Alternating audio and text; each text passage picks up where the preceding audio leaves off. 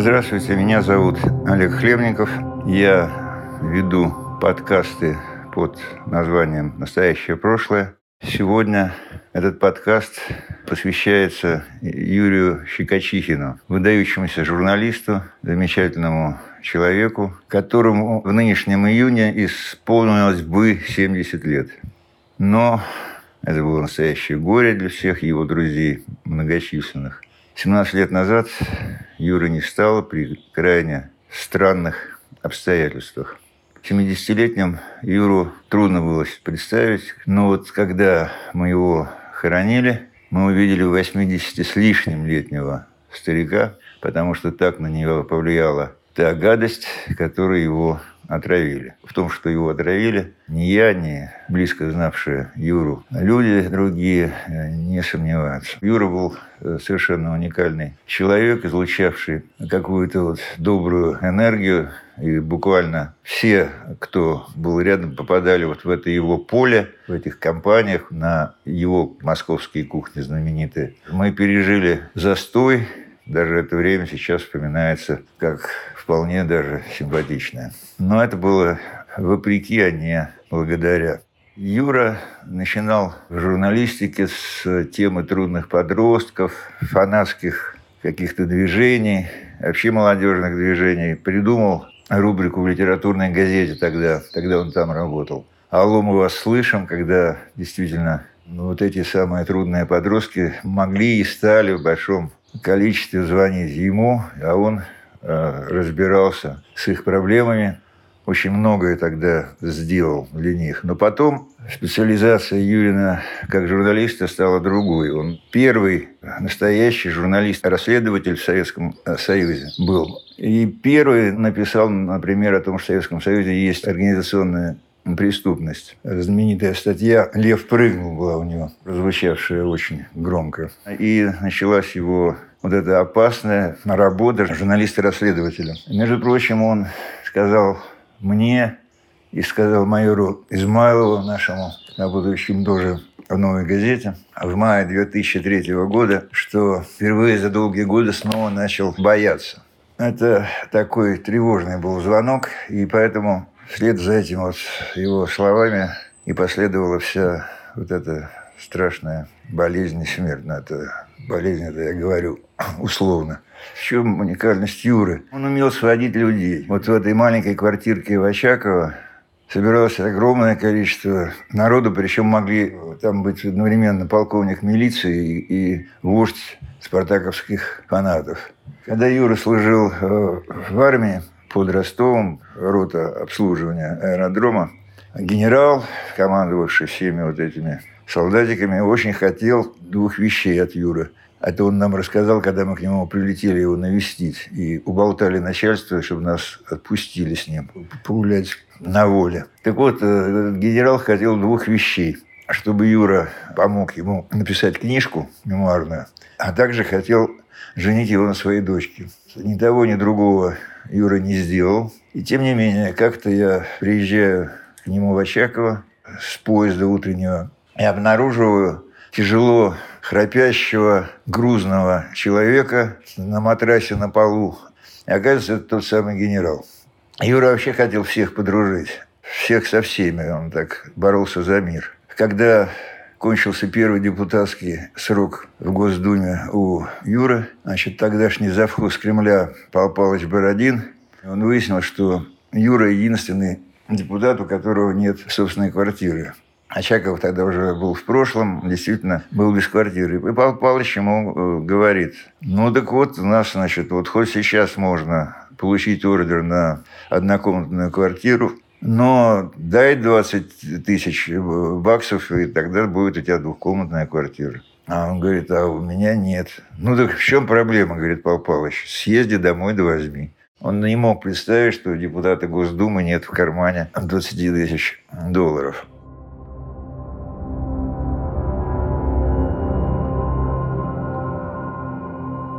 Он был абсолютно честнейшим э, человеком и как-то удивлялся на проявление жадности.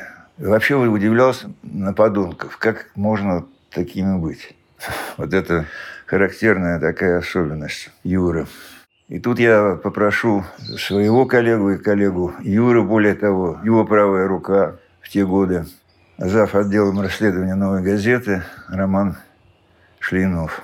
Пожалуйста, Рома, расскажи вот про эти последние дни Юры, про то, что происходило с расследованиями, с экспертизой. А ты это, этим занимался вплотную и знаешь лучше меня. Заместитель главного редактора «Новой газеты» а, Юрий Фикачихин а, был а, также депутатом Государственной Думы, который не позволял закрыть довольно известные уголовные дела того времени. В частности, одним из самых громких уголовных дел, которым интересовался Юрий Петрович Щекочихин, было делом трех китов да, о контрабанде мебели. Это дело было интересно тем, что не своими объемами, да, там не были какие-то гигантские деньги, но дело было интересно тем, что Э, там пересекались интересы людей из э, Генпрокуратуры, э, Федеральной службы безопасности. Все эти люди столкнулись на таможне и значит, Следственным комитетом при МВД. Получилось, что дело расследовал Следственный комитет при МВД. Им занимался следователь Павел Зайцев, который тоже оказался в итоге под большим, большим давлением. Его даже те люди, которые хотели всячески занять это дело, пытались э, привлекать к уголовной ответственности. Там в итоге, конечно, ему работать э, по этому делу не дали. А, и он э, через некоторое время значит, ушел из Следственного комитета а, и сейчас работает адвокатом. Что касается Юрия Петровича, он постоянно поднимал тему трех китов не только в, э, значит, в публикациях своих, но, что было особо важно, он постоянно в Государственной Думе поднимал этот вопрос э, уголовных дел, которые прекратили, на его взгляд, неправомерно, без всякого объяснения. Э, вот дело трех китов было одним из таких дел когда э, посмотрели на подробности того, что там происходило, там даже в телефонных разговорах фигурантов э, говорилось о том, что какие деньги заносили в Генпрокуратуру прокурором для того, чтобы это дело прекратить. Там же в материалах уголовного дела фигурировали люди из э, Федеральной службы безопасности, связанные достаточно с высокопоставленными людьми на уровне там, заместителей директора ФСБ на тот момент. Да. Понятное дело, что э, все это было непростым расследованием. Люди, которые так или иначе могли засветиться в этом деле, они ну, никак не хотели, значит, чтобы их имена появлялись на публике, а тем более, чтобы возникали какие-то последствия. А Юрий Петрович Чикачитин постоянно значит, в Госдуме поднимал этот вопрос. Госдума тогда была другой. Это не то, что сейчас. Ну, Государственная Дума как э, совершенно отсутствующий механизм. Тогда на Государственная Дума была реальной силой. Была комиссия по борьбе с коррупцией был э, комитет по безопасности, который был совершенно другим. Эти структуры Государственной Думы могли принимать э, документы, которые затем обсуждались Думой и могли лечь на стол президента. С э, мнением комиссии с мнением значит, комитета по безопасности Государственной Думы приходилось считаться. Были бы другие времена, совершенно другое, другое поколение людей там работало. Собственно, одним из локомотивов всей этой деятельности и был как раз Юрий Петрович Щекочихин его э, внезапная смерть так уж получилось, что закрыла всю эту дискуссию по поводу разных громких уголовных дел и их прекращения. Э, да, и вот в частности по поводу дела трех китов, потому что после смерти э, Юрия Щекоситина, ну, уже никто так э, интенсивно и публично все эти вопросы не обсуждал.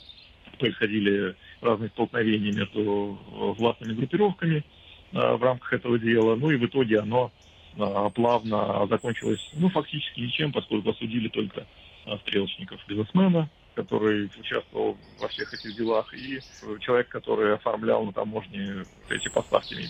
Больше никаких там государственных э, людей в рамках этого дела названо не было. Никто не был осужден. Хотя понятно, что интересы там были и достаточно высокопоставленных чиновников. Так получилось, что внезапная смерть Юрия Петровича Косихина – она не была случайной. И на мой взгляд, э, и на взгляд ну, практически всех людей, которые его хорошо знали, это было очень э, внезапно, очень неожиданно.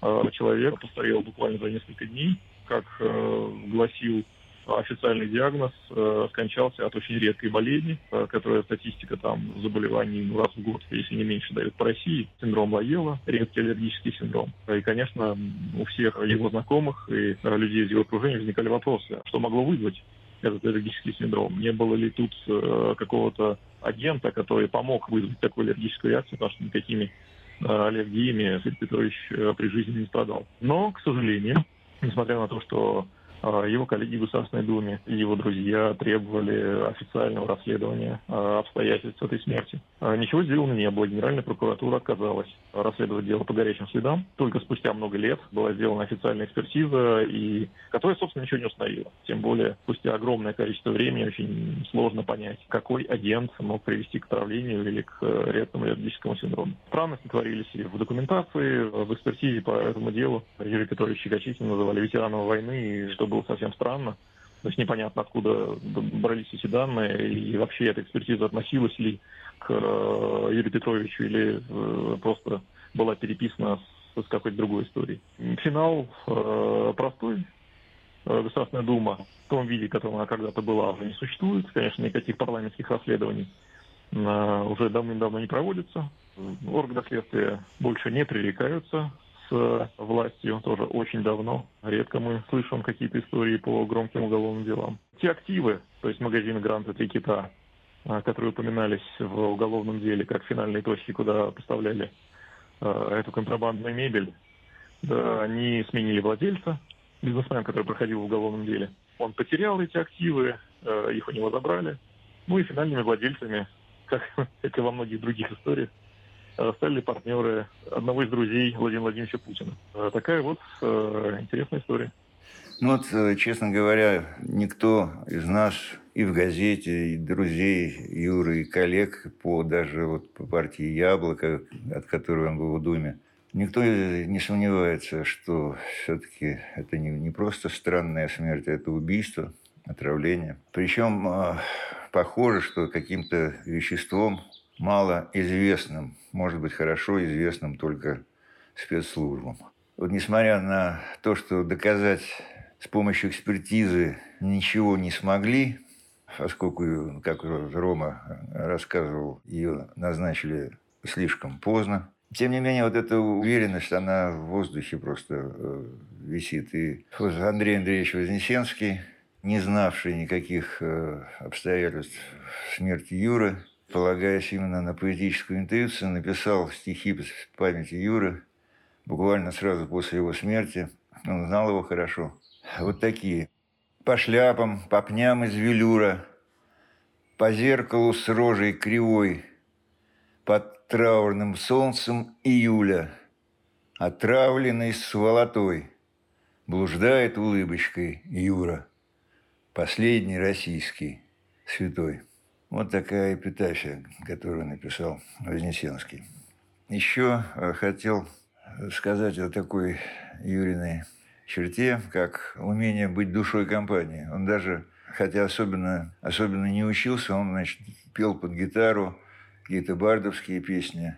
Э, я хочу, чтобы вы послушали в Юрином исполнении. Это все записывалось в передаче «В нашу гавань заходили корабли». Э, песню на стихи Шпаликова «Прощай, Садовое кольцо». А я с вами прощаюсь. Спасибо за внимание. Олег Хлебников. Прощай, Садовое кольцо, И опускаюсь, опускаюсь И на высокое крыльцо. Чужого дома подымаюсь Чужие люди отворят Чужие двери с недоверием и мы отмерим, мы отметим И каждый вздох, и каждый взгляд. Прощай, садовое кольцо Лоток накинутый на плечи. Я вижу строгое лицо. Я слышу пламенные речи.